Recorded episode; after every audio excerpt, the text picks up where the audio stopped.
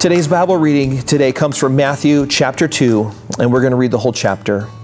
Now, after Jesus was born in Bethlehem of Judea in the days of Herod the king, behold, wise men from the east came to Jerusalem, saying, Where is he who has been born king of the Jews?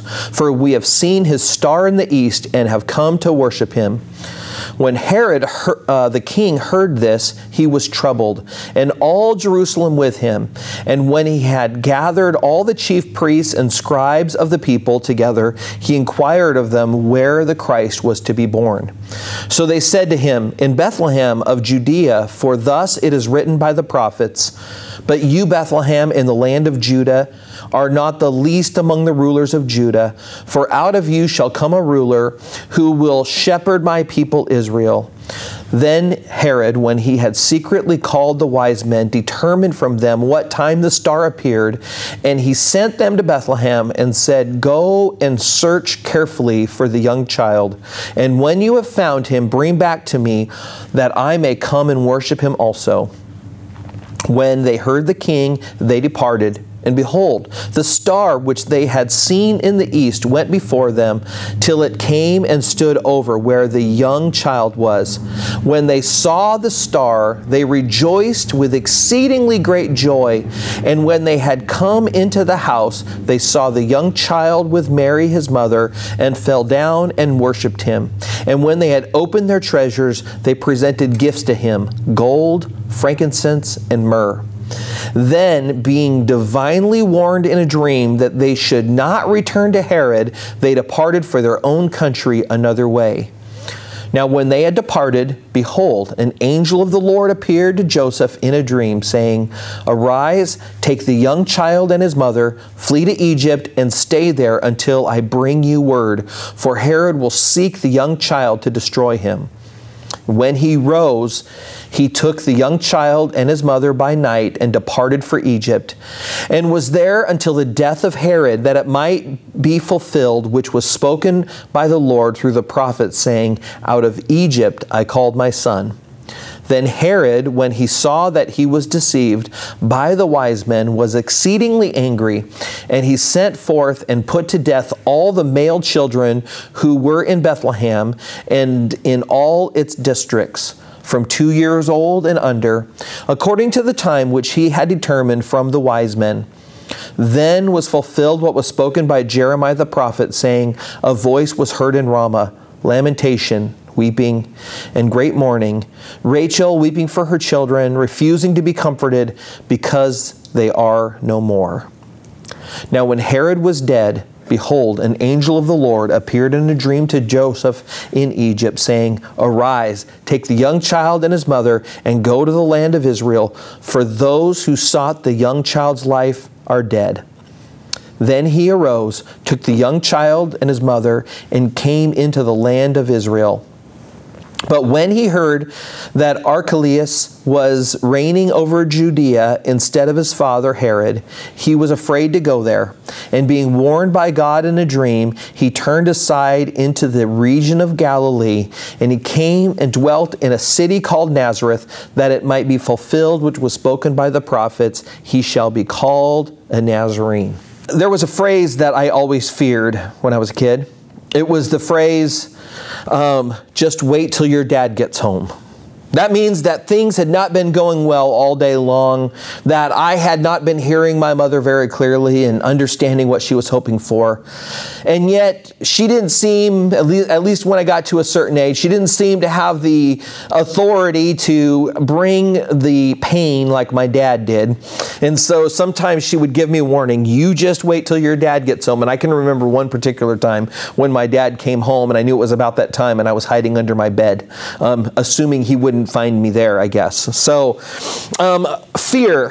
Fear has a very powerful um, hook on things. And I, um, you uh, may remember this line, um, a famous line that Franklin Roosevelt, in his 1933 inaugural address, shared with the country. It was a time when the Great Depression was sinking in on the land, um, fear was sweeping over the country, and he said these words in his um, inaugural address. He said, This great nation will endure as it has endured, will revive and will prosper. So, first of all, let me assert my firm belief that the only thing we have to fear is fear itself. Nameless, unreasoning, unjustified terror, which paralyzes needed efforts to convert retreat into advance. Regardless of your opinion on the policies that came out through Roosevelt's leadership, does not negate the truth that he was sharing when he was talking about the power that fear has over people. When he said the only thing we have to fear is fear itself, he was speaking truthfully as to how powerful it is. Um, it is so powerful that we find in the scriptures the concept of do not fear or fear not is the most communicated concept in Scripture you will find. Continually, God tells His people to fear not, to not be afraid, to not walk in fear. We find the exact phrase, do not fear or fear not, more than a hundred times in Scripture, and the concept many, many more. And yet, fear is one of the most often felt emotions. It is a sharp emotion, it's one that drives people continually. Fear, the uncertainty of the future, the thinking about the future, the planning, all that goes in to um, our emotion of fear. Um, it, it is so present. Um, there's three pitfalls with fear that I want for us to observe today as we look at this um, passage of scripture and as we round out our series, the Christmas present series. And today we're going to be looking at the feared presence. And we're going to be particularly focused on King Herod because King Herod was operating in fear when he uh, got the news about this newborn king that was born, this king of the Jews, and he went into total defense mode. Um, he went into deception, he went into bribery, um, he was doing everything he could to do what uh, he needed to to eliminate this threat to his kingdom, his perceived threat. He was operating in fear. So, what are the three pitfalls we're going to mention as we look at this passage? Well, the first is that fear distorts the facts. Fear distorts the facts. Herod, he is often, often called Herod the Great because there was a few different Herods in the scriptures um, that were related to Herod the Great. But Herod, um, he operated like many rulers did in the day, where um, your kingdom was threatened by someone who was stronger or had more people behind them. And so um, there was a lot of killing. There was a lot of people doing backdoor deals and creating um, a, a lot of sabotage and putting the wool over the eyes of the other. And so Herod was operating like most kings did out of fear that his kingdom could be snatched from him. Much of his life was lived with fearful suspicion that someone was rising up against him. In fact, um, Herod was so ruthless that he had one of his wives killed because he thought that she was rising up against him. Um, he had a few of his children killed because there was thoughts that uh, they were rising up against him to take his uh, control and the authority. Um, he was put in charge charge by the Roman government. If you were to know anything about history at this time, the Roman Empire had been expanding, um, taking over much of Europe and into Asia.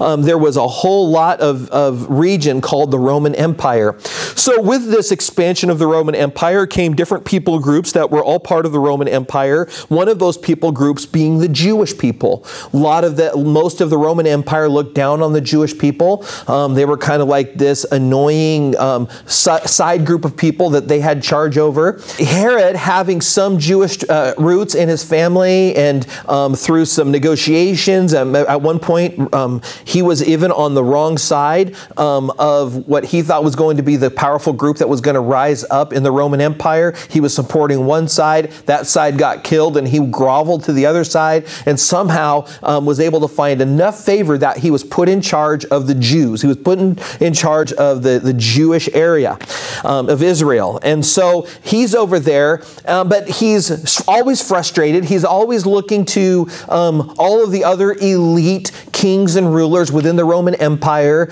And um, he was always kind of like on the outside looking in, um, always had his guard up. Um, you might say that he was king of the nerds. He kind of felt that way about this group of people that he was in charge of. Um, so, this is the backdrop that we have going on in Herod the Great's life and why he responds so immediately that there was a threat against him when he heard the phrase, We have come to worship this new king of the Jews. Um, so I'm going to read a couple passages that show us that the, the truth or the facts were not heard and they were distorted, and he rushed to judgment. The first thing is Matthew chapter 2, verse 3, when it says, When Herod the king heard this, he was troubled, and all Jerusalem with him. They probably, all of Jerusalem was troubled, probably because they knew that, uh oh, King Herod's all up in arms again here. He's freaking out, and they're probably troubled because he was troubled. Um, verse 13 says, Now when they had departed, the Magi, the wise men, when they had departed, behold, an angel of the Lord uh, appeared to Joseph in a dream, saying, Arise, um, take the young child and his mother, flee to Egypt, and stay there until I bring you word. And listen, for Herod will seek the young child to destroy him. So the angel had to warn Joseph about this um, fear driven king of the Jews. We also find in verse 16, Then Herod, when he saw that he was deceived by the wise men, was exceedingly angry, and he sent forth and put to death all the male children who were in Bethlehem and all its districts from two years old and under, according to the time which he had determined from the wise men. Herod took no time to figure out the facts of anything, he simply jumped to destructive conclusions. Do you have a tendency like that? Jump to conclusions based upon um, information that's partial, um, well, that's definitely Herod. And a lot of that comes out of fear.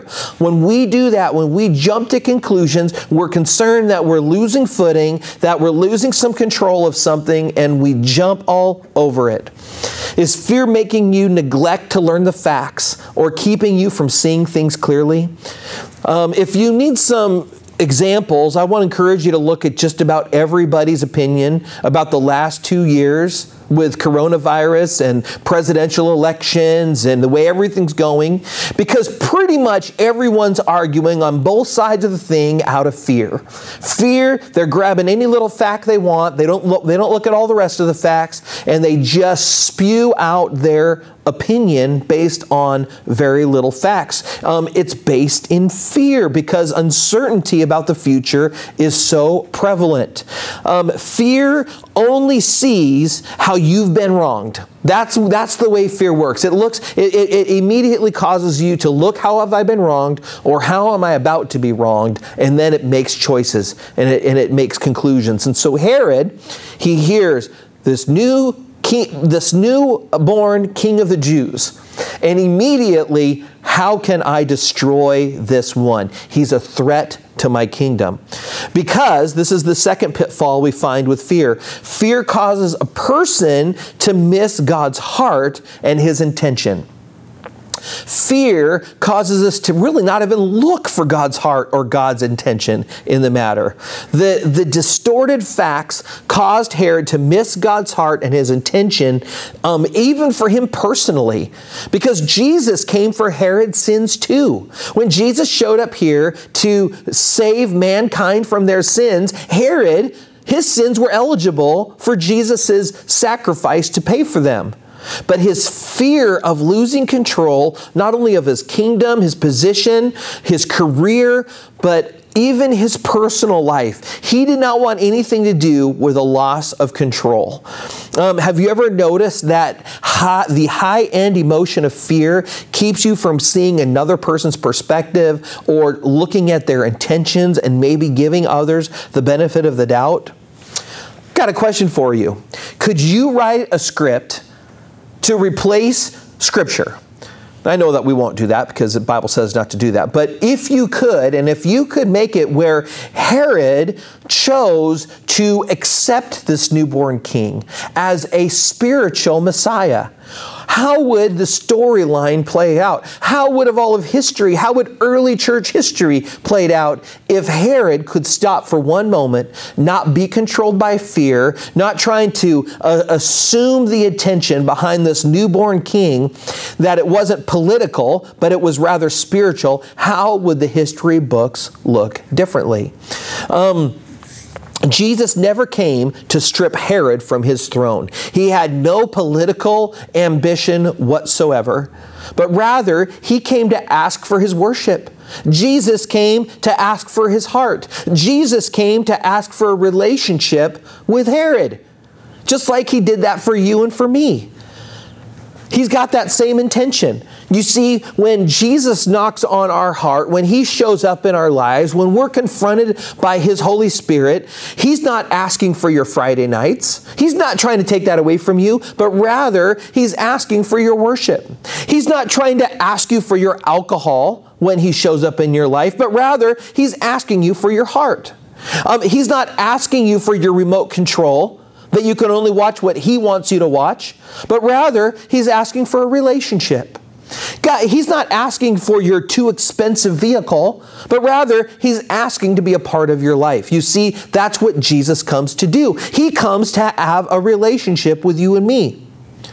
We don't come to Christ by giving up a bunch of stuff. And that is the misconception of people who have constantly said no out of fear of saying yes to God because they're afraid that God's just going to take everything I love away from me. That's the way God works. He just is a killjoy. He doesn't want me to have any fun. And I friends, I want to let you know that that is not the God that we serve. What ends up happening, however, is we say yes to relationship, we say yes to Him having our heart, and what ends up happening is what we love starts to change. What we want to do starts to change. He starts to change us from the inside out. He doesn't take it from you. He changes you. He changes you. No one is asking you to give up all these things that you think's on your list of things that God's going to take from you. God just wants a relationship with you. And yet, you can't see that from God's perspective out of fear of losing control, just like Herod. Herod did not want to lose the kingship, he didn't want to lose his authority, his rulership. And so he held on tightly and he went in full on attack on all of the babies, hoping to kill the king of the Jews. Here's another thing. Here's another pitfall that fear does, and we see this in Herod's life. Fear takes you out of the game. Fear takes you out of the game. Joseph and Mary, they pick up infant Jesus and get out of Dodge at the command of the angel. They are in Egypt as a refugee. Um, there's, pro- there's been plenty of people that have had to leave the land as refugees. Probably in Egypt, there was whole camps filled with people just trying to make it as a refugee in a foreign land. And more than likely, Mary and Joseph found themselves in the middle of some um, refugee camp just trying to make it by. I don't think it was a fun summer vacation. I don't think they had their other home over there or anything like that. No, it was a struggle.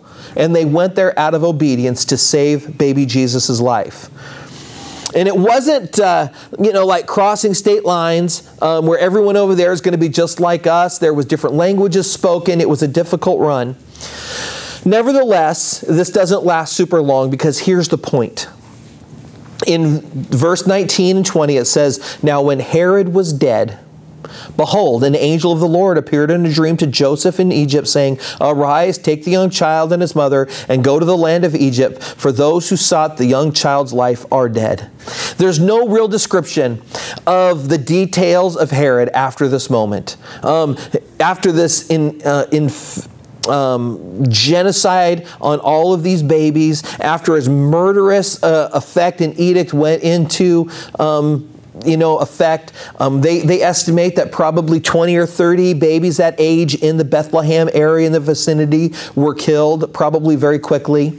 Um, after all of this was done, you don't hear anything more of Herod. It just says that he dies. Um, it's actually kind of disappointing um, because Herod um, you know, he didn't go on and achieve any more greatness that we know of. Um, he didn't get some more power in Rome. He, we didn't hear about him mucky muckying up with these other leaders that they wanted to be like.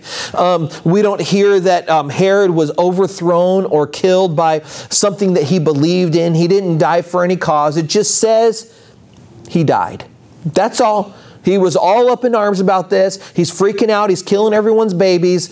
And it just says he dies. No storyline that make you feel like Herod's worries um, about his throne being threatened were warranted or addressed in any way. He's all worried about losing his kingdom, and he ends up losing it anyway. Just goes off on to the next heir and the next heir and probably some other overthrow, and it just didn't even matter. And Herod was willing to throw away any hope of salvation, any hope of a relationship with God, any hope of learning anything about something of eternity, all because he could not get his eyes off from the fear that wanted him to hold on to his own kingdom. Your fears and arguing with God are absolutely fruitless. Did you hear me? Your arguing with God, your fears are absolutely fruitless and will not impact God's plan at all, except for His awesome plans for you. That's the only thing you have power over. You can continually say no to God out of fear, and the only thing you're affecting, my friend, is you. You're the only one that's going to miss out. You're the only one who's going to go off into oblivion, and there's going to be nothing more that's said of you than, and they died just like good old Herod. Um, he just died. The Lord wants for you to be saved. The Lord wanted Herod to be saved. The Lord came to die for Herod's sins too. He wanted a relationship with him, and He wants a relationship with you. But boy, the presence of Jesus, Emmanuel, God with us, really brought about this delusional fear to Herod. This presence of God caused fear inside of him that he just could not release. And so, my question for you, and even for me here, is Has fear of God's presence or his message distorted the facts for you? Can you not see the facts for the way they are? Can you not look at the Bible? Can you not look at the um, aspects of your life where God's been knocking on the door of your heart? Can you not see the facts on it? Um, does it cause you to miss God's heart? have you just been thinking that God's only about trying to take my fun away, take my control away, my authority, instead of a relationship? Um, has it caused you um, to take you out of the game? Has it taken you out of the game, your fear of God? You see, God wants to do so much in and through you. He has plans that, that you would just blow your mind and you'd be so excited about the stuff He wants to do through you. And you would find that serving the Lord is more fulfilling than any kingdom or throne you think you're holding on to. Because there's coming a day when um, the presence of God is going to be so all up in your face and you've continually rejected it out of fear that you might lose control of your own kingdom. The Lord wants to not take your kingdom, but He wants to give you eternal life. He wants to give you eternal kingdom. And there is, there's nothing on this earth that's worth sacrificing that for. So I'm going to ask you as we conclude this Christmas presents series that if you've yet to say yes to Jesus, if you've uh, if you if you've not yet invited him into your life and accept the work he did for you on the cross, would you pray a prayer that says yes to him? There's no magical prayer. There's no words I can pray that's perfect for you, but God will see your desire. He will see your desire to say yes to him. He will see your desire to say I'm tired of running. I'm tired of holding on to my own little kingdom that uh, needs to be that's standing in the way of eternal life and he wants to invite you into relationship. So i'm going to ask you to pray this prayer. Lord i pray right now that you would receive me as a, a, son or a daughter of God, and that you would forgive me of my sin. I pray, Lord, that you would come into my life and that you would take these kingdoms, these things that I've been holding on to and afraid to give to you till this moment, Lord, and I give them to you. And Lord, I know that you will probably be start bringing changes in my life, and I welcome them because, Lord, I want to know you more. I want to be in step with you, and I don't want to step in the way anymore. Lord, I reject the fear that I have a tendency to walk in, and I say yes to you first. In Jesus' name, amen. If you've just prayed that prayer, I want to be the first to say, Welcome to the kingdom of God. Welcome to the family of God. And I want to know that you did that. And I would love to talk with you more about next steps in following Jesus Christ. He's got such awesome things in store for you. Um, so uh, give me a contact at joe at rochesterlife.org and we'll connect. God bless.